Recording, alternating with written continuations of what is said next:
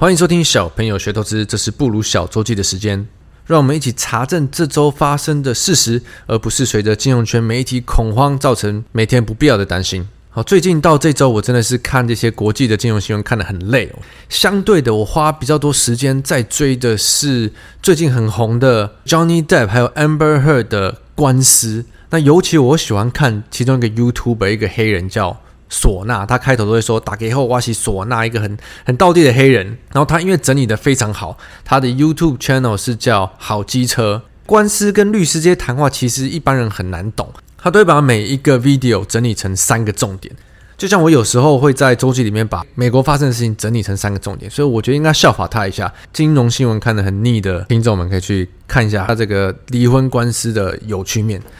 好，那今天我开始录周记之前，我先 Google 一下股市，看一下我有没有漏掉一些没有在自己的脑中的笔记哦。果果不其然，都是一堆负面消息，不管是恐慌、大亏、争相抛售、升息、通膨、经济衰退等等。但是有一个非常突兀的，就是这些利空的中间有出现几张照片，就是巴菲特，巴爷爷说，下跌时不要太关切市场。跟 Q One 巴菲特大血拼等等的，所以全部东西金融圈都是负面的，但跑出一个巴菲特就是完全在做相反的事。我觉得大家可以自己看一下，蛮有意思的。还有一点，我觉得这周有看到很有趣的是，新闻又在报说，最近因为呃战争持续啊，所以小麦的这个期货价格飙涨大喷。我就觉得奇怪，为什么每次新闻都一定必播这种大涨的东西？我就好好想一下，前阵子是什么？回去看了一下这些东西价格，美国公债殖利率之前每天都在讲，为什么最近没有在讲了呢？不然就是妖孽孽价。看了一下十年债的这个殖利率，现在掉到二点八趴，因为最高是前阵子是到三点一趴嘛，现在剩二点八。然后镍价呢，从三月初的大家在喊妖孽的价格，到现在五月多已经腰斩，又在腰斩了。如果有好好的记录的话。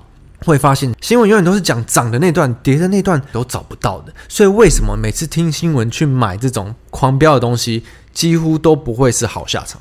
大部分的人看新闻都没有在查证的嘛，所以都不会注意到这些点。我们过两三个月再回来看这些小麦的期货价格，每一次根本都是同一个 pattern，同一个规律。好吧，进入进入正题哦。我们这周一样从能源价格开始看。虽然我觉得能源价格这周已经开始比较没什么不同的新闻了，波动开始变小了。原油的价格其实跟上周差不太多，主要一样是中国开始解封了。毕竟中国是世界最大的原油进口国嘛。那同时间呢，欧盟还是持续在考虑要怎么分出不同的阶段来进这个俄罗斯的原油。但我们也花过很多周讨论过了嘛，这不是这么容易或者是可以马上发生的事情。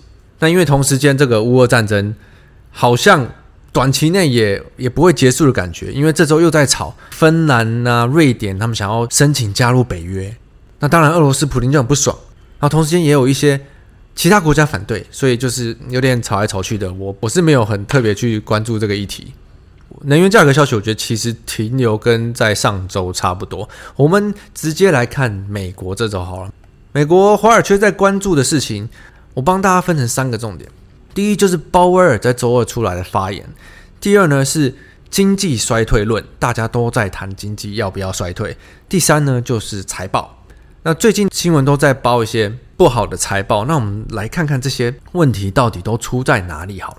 好，第一个就是鲍威尔周二的发言，美股这周又是持续的都下跌了两三趴水，因为原本大家以为上周周鲍威尔已经讲过，接下来只会升息两码，所以这周应该不会有太多的不一样的事情。可是呢，鲍威尔周二讲了，FED 将会毫不犹豫的持续升息，直到通膨下降为止。呃，蛮不意外的，现在华尔街又开始发疯了。如果要一直升息下去，通膨不下降，就一直升到无限为止。然后市场就恐慌，那天市场又整个崩跌。我们每周如果都有关注的话，鲍威尔讲的这个话不是早就知道的事情吗？我们来看一下现在目前为止最新这个利率的点状图好了。先提醒大家一次，升息一码是等于零点二五趴嘛。目前的共识大概是今年会升息个七码，所以年底的时候利率美国的利率将会升到一点七五趴到两趴。明年呢？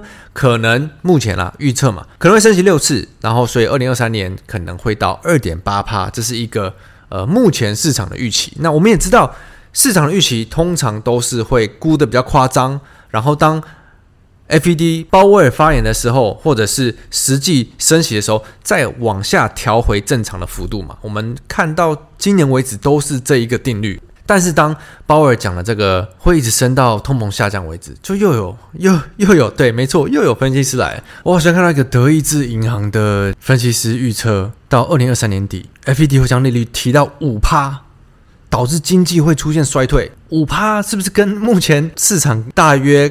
看的这个二点八趴到三趴，是不是真的差别有点大？这代表是不好意思，我数学不太好，我不知道这样零点二五、零点二五要升几几次，明年才可以升到五趴。哎，所以今年真的怎么炒就是炒升息这件事情，升息要升到经济衰退为止。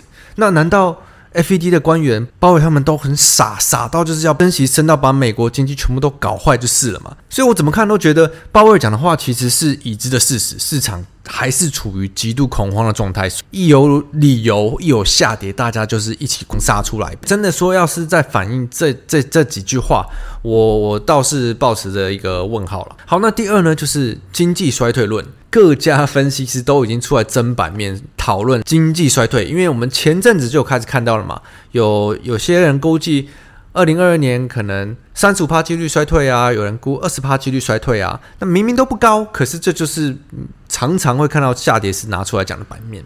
可是我想一定很少人实际去看这些数字，我们光是看其中一家券商高盛 Goldman Sachs 是估今年有三十五趴会衰退这家。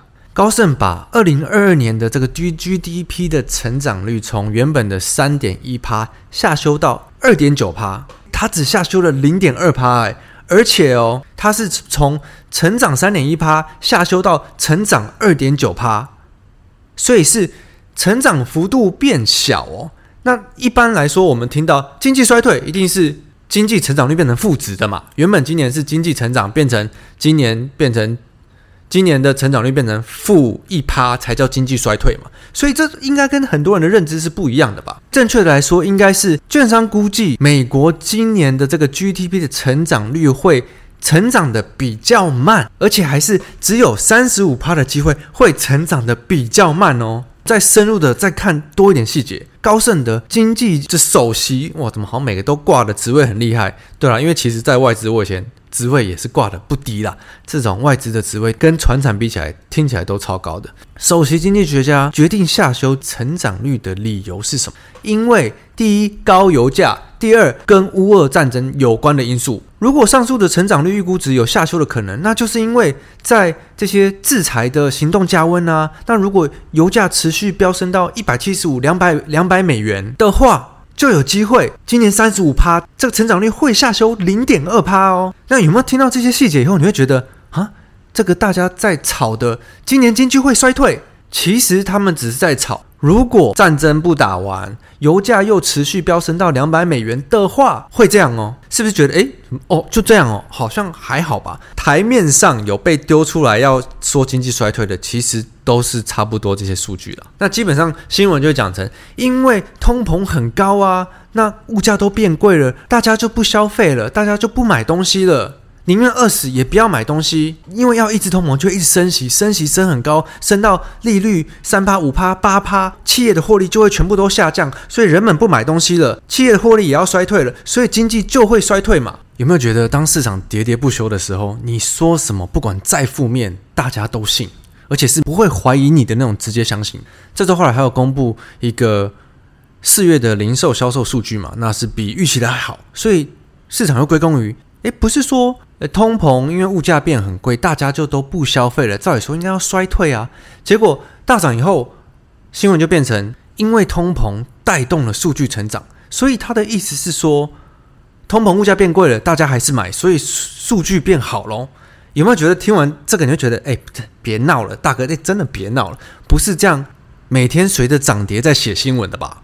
那反正我们接下来就是看前阵子在炒升级码。接下来我们就要炒各种数据，反映通膨有没有下降，还是持续上升？零售的数据啊，就业的数据啊，失业的数据啊，等等各种的。我们接下来就来看全市场要扯各种数据到通膨上，扯几个周期的时间。第三个的话就是财报，大家最近应该会觉得，诶，明明周记都讲 FactSet 的财报 S M P 五百大部分都是优于预期的啊，可能有七八成都优于预期。为什么我们在新闻上常看到这么多的公司公布的财报不好，或者是下修今年的展望，导致股价大跌呢？我是印象中看到蛮多的，其实几周之前就一直这种感觉。那我这周特别去抓出了这周有公布的几个大厂，我们看它的内容讲什么好了，它给出的理由是不是我们能接受，是不是合理的？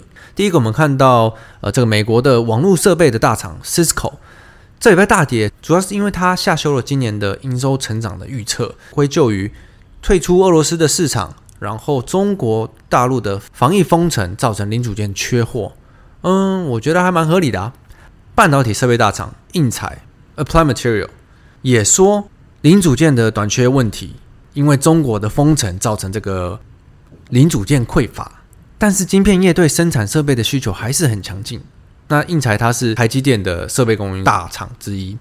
美国的这些零售业，好，这周也是炒得沸沸腾腾，零售业都不好，所以股价导致各种零售业、百货业、超市业的这些有挂牌都大跌。沃尔玛也是削减全年获利，因为理由是成本激增。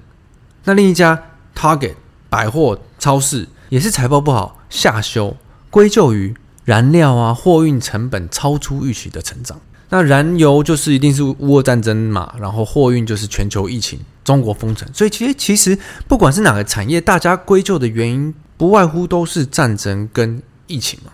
大家都提到成本上升，不过都没有提到需求减少。诶，这好像怎么跟市场上在讲的话，其实在炒又不太一样。大家都是在说经济要衰退，是因为大家不消费了，需求减少嘛。可是我目前听到的，好像都是成本上升。那尤其是因为这些短中期的因素是为主要的原因。那当然我们不知道乌俄战争跟疫情到底会持续多久嘛。可是我们知道的是，中国六月就要开始解封啦。我们今天要训练自己看好不看坏嘛？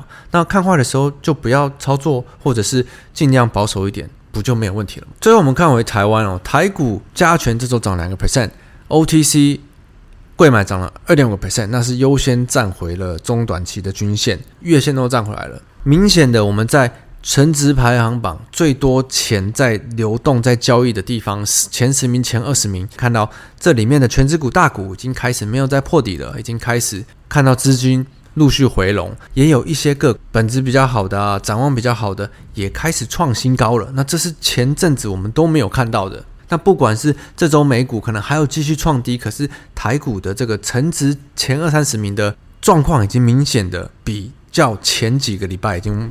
完全有不一样的感觉。那目前为止比较相对明显一些一点的族群有这些 IC 设计的、IP 的、网通的、Networking，还有呃一些展望好的公司，例如说像是电子纸这种等等的。但同时间呢，我们看到市场很不好的时候，很多电视在推的这种疫情概念股啊、殖利率概念股、升息要买金融股的这一些反之，都已经是完全相反的走势。这种海运很便宜啊，反而它就是越来越便宜。所以，我们当我们看到资金回笼的时候，一定还是回去买这种成长的、本质好的、数字好的。如果是已经可能有国际厂说下半年会不好的，那这种产业其实不管再便宜，都不应该去考虑买进或是投资嘛。虽然台股的行情今年怎么跑，就是一周两周了不起，所以。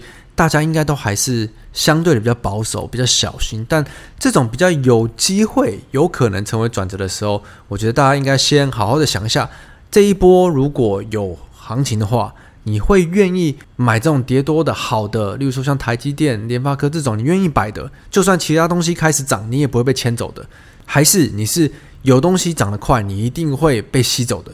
那我觉得这边就一定要好好分清楚你是哪一边的人，然后再。这种有机会成为转折的时候，就就应该要做好决定。至少我觉得，呃，好消息是股价的延续性已经很久没有看到了，所以对交易者来说比较有机会去出手。但是当然，我们这边还是走一步算一步嘛。毕竟今年这种态势，大家应该也见怪不怪了。那就祝大家周末愉快，我是布鲁，我们下周见，拜拜。